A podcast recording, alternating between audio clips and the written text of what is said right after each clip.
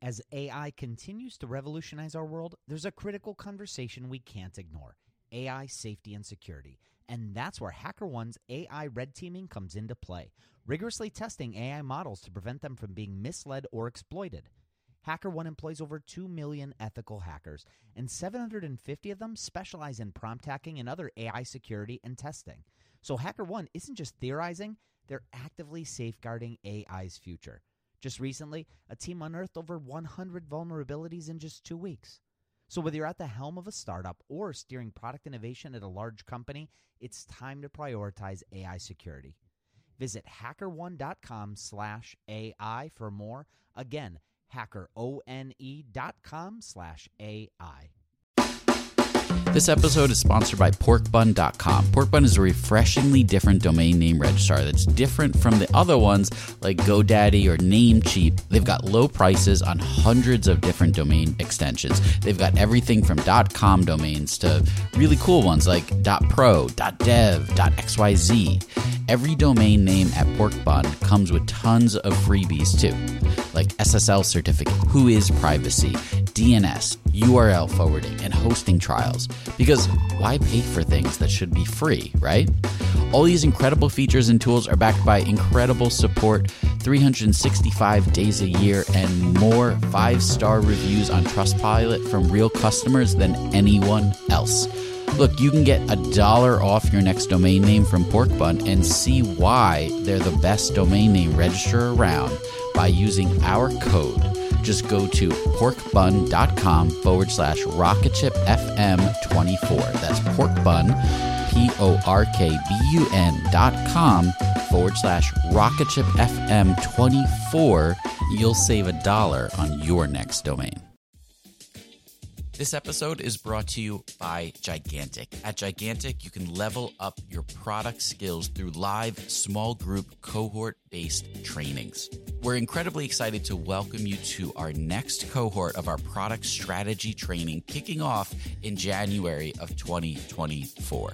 This course will take you through the frameworks that product leaders use at companies like eBay, DoorDash, Groupon, Rent the Runway in order to scale their teams. It's taught by Ben Foster, a friend of this podcast, who is the former chief product officer at Whoop.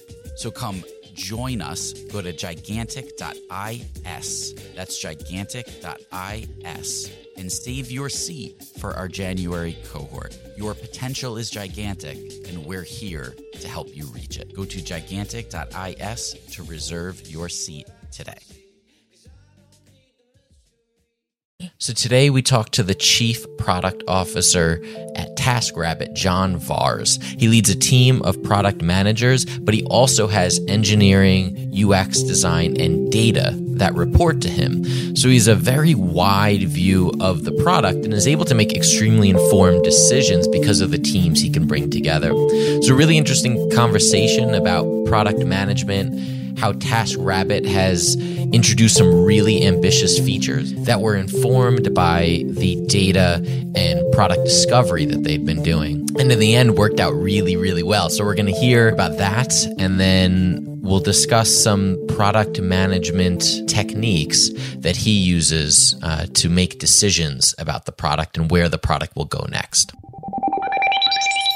Welcome to Rocketship.fm, the podcast culture to sales, and everything in between. I'm Michael Sacca. And I'm Joelle Goldman. So, we're going to get right into the conversation today. And we start off with what is product management and what is the role that John sees product management playing? Yeah, great question. Because product management, I think, is uh, can mean a lot of things to a lot of different people. But mm-hmm. to me, it's the it's the role that is integrating uh, engineering, design, and UX uh, with the business needs. So I think uh, you know it's really important that a product manager is somewhat fluent in all those areas, uh, can talk the language and the lingo of all those things, and understands uh, those disciplines, and, and can come up with a strategy uh, and a roadmap to integrate all the needs of all those things. Um, and to play well with those teams. So, what was your background in coming into you know where you are today? Uh, did you have a diverse background that spanned uh, you know business and and engineering? Yeah, well, I started out uh, as a software engineer uh, in the late '90s. Uh, I was at a company called Preview Travel. We went public, and then were acquired by Travelocity. So that was really my first. That was like six years I was there, and I started out as an engineering, uh, just a software engineer, and left as an engineering manager. After Travelocity, I co-founded a company uh, which was called Dogster.com, and it was one of the first you know web 2.0 community sites you know with profiles and friending and, and all of that stuff um, and it's still in existence today actually uh, but i ran that company or co-ran that company for nearly eight years before we sold it to SAY Media. And that's really where i had uh, the business experience like you know running your own company. We had 20 employees. We raised funding rounds. Um, you know we had bills to pay. We had legal things happening. So really, uh, that experience allowed me to understand that business world really firsthand, um, as well as running the product and engineering teams yeah. uh, along the way. Nice. And so when you came on to TaskRabbit, um, what what was the big problem that you were you were tasked with solving in in the product? What was the goal? So there were several problems. In the there was some uh, in the product specifically. We had just launched uh, when I was coming on and when I was talking to TaskRabbit when we were making friends.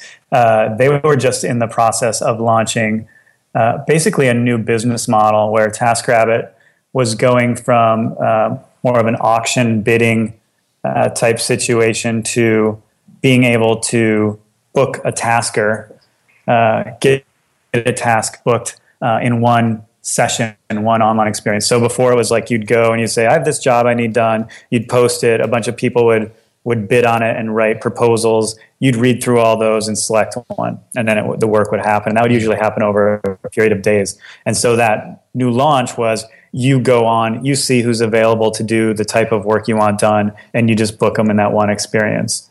And so they had just launched this, and I was coming on, and everyone was really um, pretty much freaking out, I would say. okay.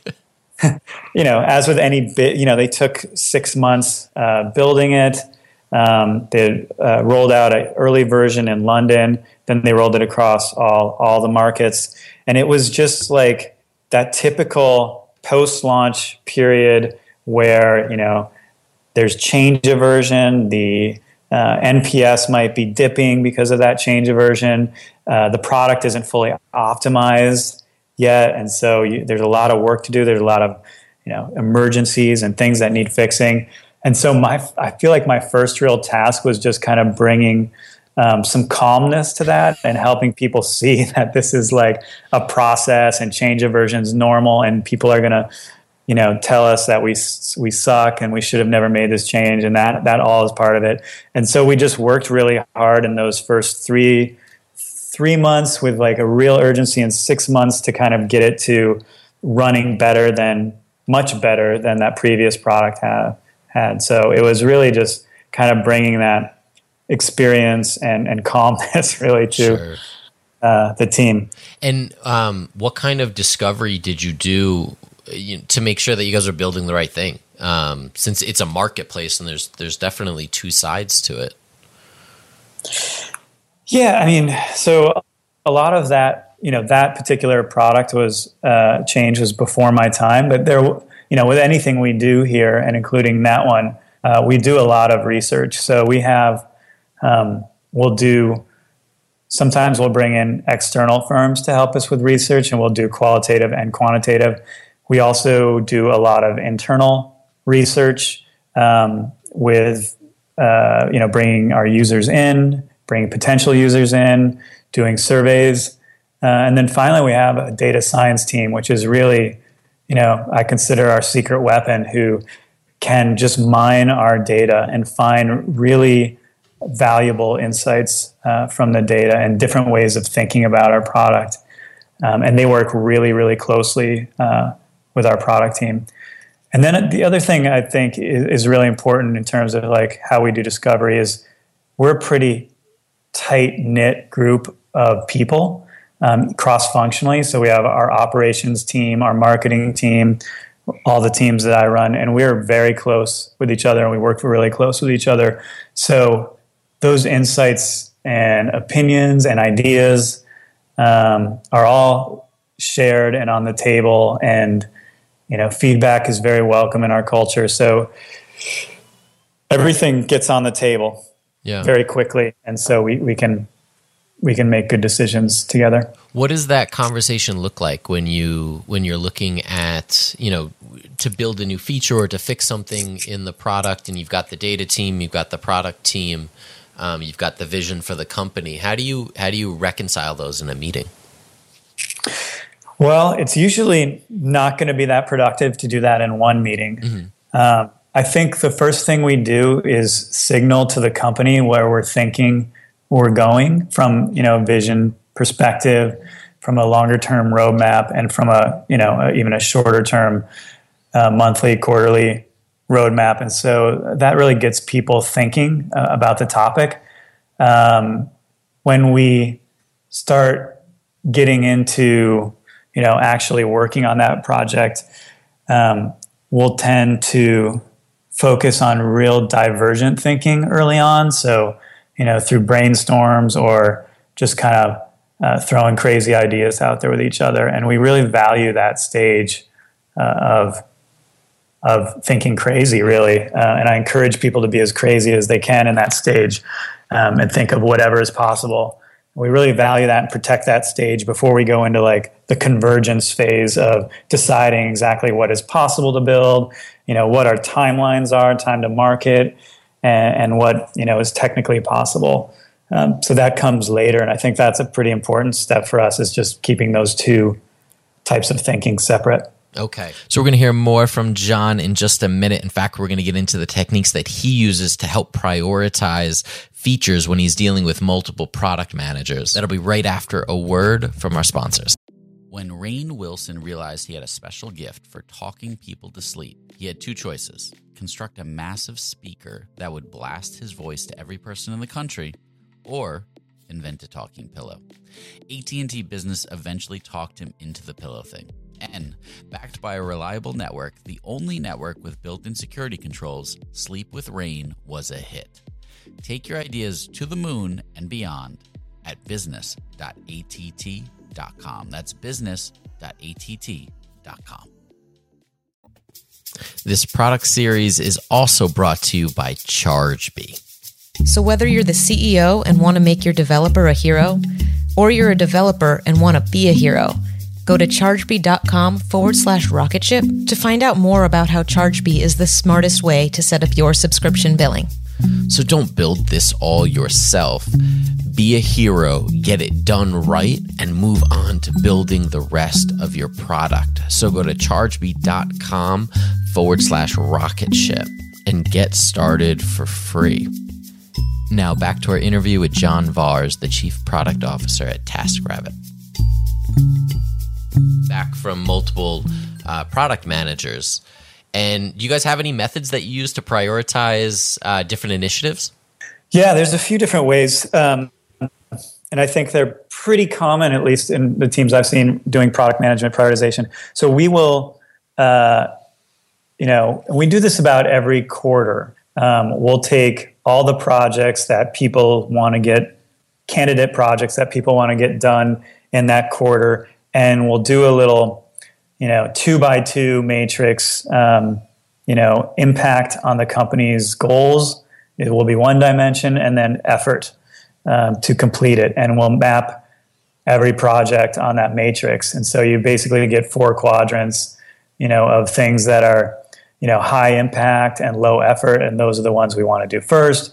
Uh, and then you can, you know, envision the, you know, the, the other quadrants there, and you probably don't want to do low impact, high effort um, the other thing that we do that I don't know if other companies do explicitly is then we'll actually add a dimension of confidence on, on that uh, on those different points. So how confident are we in in our solution or in you know our ability to execute that well. Um, some people, I guess, would conflate that into effort, I guess, but but we keep that as a separate sort of uh, final step in that, and then from that, we'll you know go through um, all the projects with sort of that ROI understanding or our estimated ROI, uh, and prioritize um, based on that. And then we'll have a final step, which is sequencing, which is a little different than prioritization because, you know, sequencing is about like understanding um, uh, cross functional dependencies, staffing uh, issues, you know, vacations or people working on something else, and trying to do this sort of, sort of like playing uh, product management Tetris and getting like the right sequence lined up with all the dependencies and all the different people who need to work on different things. So, um, and then how do you measure? Uh, do you have like a quarterly retro or anything like that that you're measuring? You know, um, the the impact uh, of the initiatives that you choose to take. Yeah, sure. So we have there's several different ways we measure.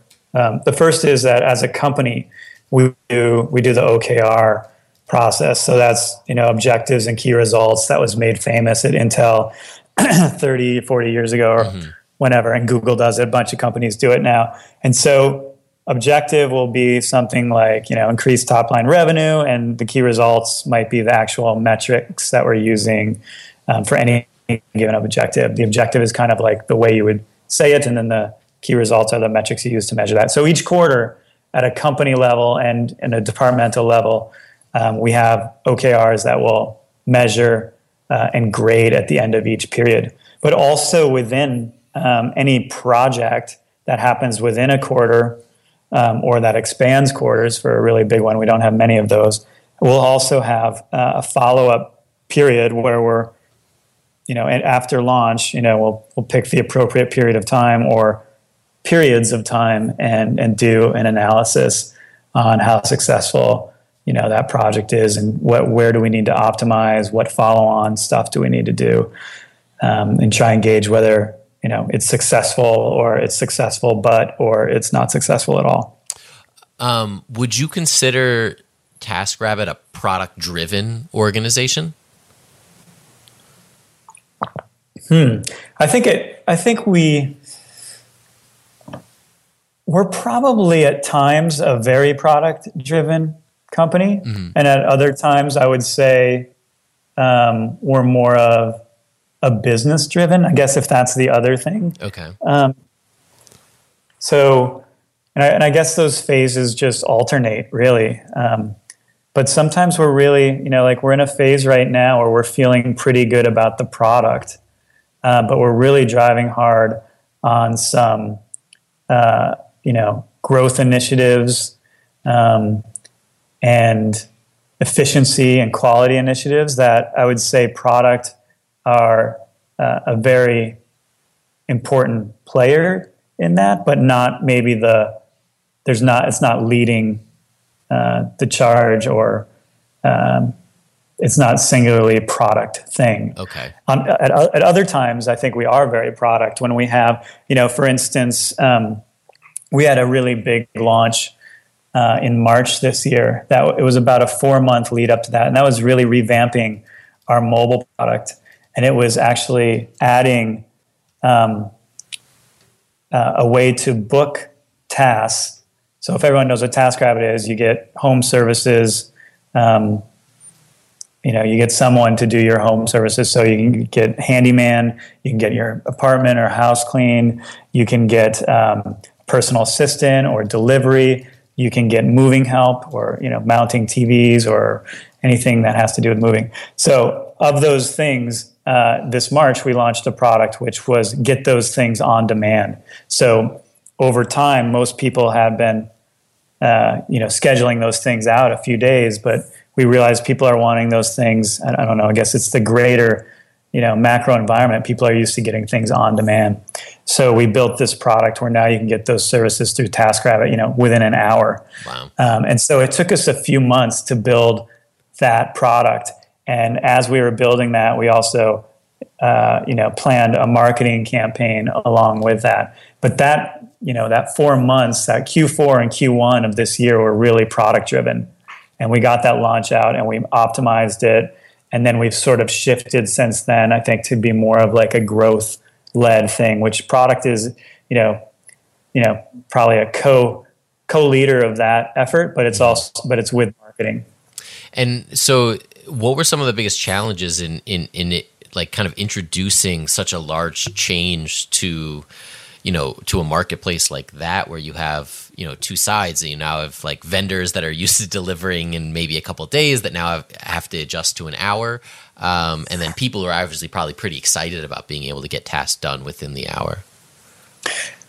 Yeah well so it's re- yeah it is very hard um, and it's very cross functional so i think you know just to be clear you can still schedule things out in the mobile app uh, a couple days so we didn't take that functionality away, but we just really emphasized uh, the on-demand experience as the happy path, so as the like sort of mm-hmm. default experience. And I think the hardest things about this were, you know, the cross-functional aspects. So on the supply side, on our taskers, we had to get them, you know, used to a world where everything's happening right now, which is a change of behavior for them. And anytime you're changing you know behavior in a marketplace uh, that can be very hard so they um, that was one really big effort mostly led by our operations team um, and supported by we have an app for the supply side um, and so that's had to go through a lot of changes as well yeah. the other big cross-functional uh, part of that is just positioning you know positioning ourselves as and getting getting the word out that we we do do this new on-demand service and so that was uh, a marketing uh, challenge, how you reposition yourself, uh, which was also, you know, external uh, in terms of like advertising and things like that, as well as in product. Mm-hmm. How do we message that well? Um, and then the, you know, I guess the the consumers were already our users were already heading in that heading in that direction. The ones that we existing users that we had, like I said, we didn't take away any functionality, so that was that was probably the easiest part was just building the the product for the existing users in a way we knew they were going to love. And how did you test that? I mean, obviously you don't always know 100%, um, but were there some things that you did along the way that helped kind of ensure that the solution would have a good chance of success?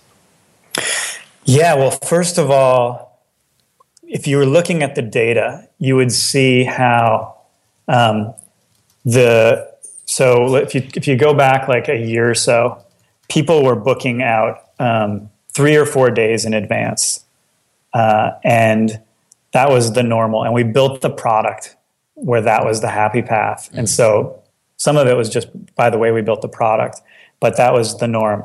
And even though we hadn't changed the product, even though we had this scheduling bias in the product, we saw over the past year the the time of which people were scheduling getting closer and closer uh, to the point in time when they were actually booking. You know, when they were on the app uh, using it. So it went from three days out to you know like most tasks being wanting, wanted in the next 24 hours, sometimes in the next 24 hours.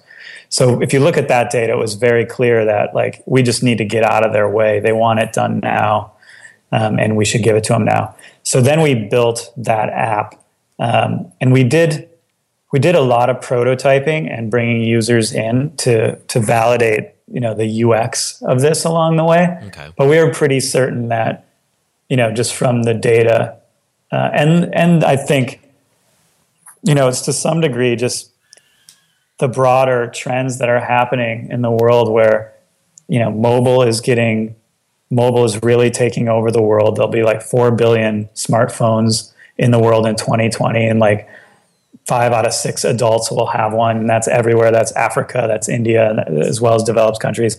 And then you see like people using their those smartphones as remote controls for the real world. So they're just they're getting used to you know bringing up an app and saying i want a car bringing up an app and saying you know saying i need food i need dinner and, and it's it's all this stuff is happening now and so i think the you know that macro climate it was also really supportive and as well as our own data in terms of you know determining whether or not this was going to be a success. Yeah, that makes a lot of sense. Definitely a mix of data, gut, you know. Um, very and what uh now that you've tackled the real time, are, are, you guys kind of digging into some of the macro features around that since that really seemed to, to catch on and work? Uh, was that the next, or was there another big product decision that you guys made after that? Do you guys have a kind of a flow um, to refinement and then big initiative? Yeah, I mean, so I think a lot of that there was a lot of optimization that needs to be done after any big big project, and in some sense, we're still optimizing that experience. Like it's it's already you know a great success, I would say, but we know that there are ways that we can make that even better, and so we're still doing a lot of that. Like I guess when you do a big launch um, they say this about like I'll use an analogy from like when my wife was pregnant. The doctor told her it takes you nine months to create a baby. Well, it takes you nine months then to get like your body back to normal. And so I think well, maybe that's a weird thing to say about product, but like I think it's like the same amount of time that you spend uh, building or even you know conceiving conception to building that product like you have to spend that same amount of time optimizing and tweaking and really finding you know the you know the the highest performing performing uh, I'm mixing up my words, but like to get that product super well performing. Yeah. And so it took us like, you know, I guess like six months from conception to launch. And, you know, we're still not, I'd say we're still a couple months away from really having, uh, getting the most out of at launch and getting the most out of that product. And what draws you to product uh, when you you know you could have gone the engineering route, could have gone the business route. What draws you to product and and kind of overseeing the success of it? Yeah, it's an interesting question. I think my um, I think just one thing intellectually, I think I like the variety of product management. So I like the business side of things. I like the strategic side of things, but I also really like you know engineering and UX and, and design and talking to customers. So for me personally, it just has this um, balance uh, and and intellectual curiosity that gets that gets uh, fed. Um, and that's probably and then I think the other thing is um, I think in product you can really leverage yourself so you can, you know, as a single engineer working on things, I was, which I loved. I know I'm still, I'm not a very good coder anymore, but I still admire uh, the discipline very much. But I felt like I could only really work on one thing at a time, and I felt, and I felt when I made the move to product management, um, I could work on several things at one time, and I could sort of, I don't know, leverage myself across uh, a few different initiatives, and and I really like that as well. Yeah, no, absolutely. It makes it makes sense. It kind of utilizes the best of your all of your skills um, in in a newer position. Um, so that's uh, that's awesome to hear. Um, so where can we keep up with you and um, and the developments of TaskRabbit? Yeah, well, um, in terms of keeping up with me, I'm on you know Twitter a lot. Um, I'm John V J O H N V uh, on Twitter, and I've also been um, doing quite a bit of. Uh, I've started. I shouldn't say I've been doing quite a bit, but I've been trying to do you know some writing about product management and startups on Medium. Nice. Check me out there. Um, I'll be speaking um, uh, at the Product Collective's uh, industry conference in Cleveland um, in September. Um, so I'm out there. I'm doing a few things. I'm happy to uh, engage with anyone who wants to reach out with me as, to me as well. That's awesome. Oh, that's a it's a great open invitation on Twitter, um, and Medium, and uh, and TaskRabbit, the apps in the iOS, Android, right? For anyone who hasn't run into it yet. Yeah, uh, I highly recommend giving it a try. And if anyone out there has feedback for me about the product, uh, about the UX, about the, your experience, what we could do better, uh, I want to hear it. You know, we're we're seeking the truth. So um, if anyone has can help us get there, bring it. We we we're not going to be uh, too precious about our own ideas. Well, thank you so much. I really appreciate your time here today. Thank you very much, Michael. I enjoyed it. I really hope you're enjoying this product series so far. We have a fantastic episode for you coming up here on Wednesday. We're actually talking to Bob Moesta, who is the creator of Jobs to Be Done, the framework which countless companies such as Basecamp rely on to help determine what product features they're going to build next. So, you're not going to want to miss that. So hit subscribe, leave us a review, let us know why you're listening. We'd love, love to hear from you.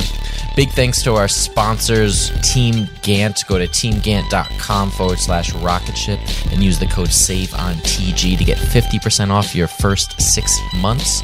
And by Brand Bucket, go to brandbucket.com forward slash rocket ship. You get a special offer. Plus, you can get your next company name, logo, and domain all in one spot, just like Mattermark. You really can't lose there. And by ChargeBee. ChargeBee is the easiest way to set up your subscription billing. Go to chargebee.com forward slash rocketship and get set up for free. So follow us on Twitter at RocketShipFM. You can follow me at Michael Sacca, Joel at Joel Goldman, and we'll see you back here in just a couple days.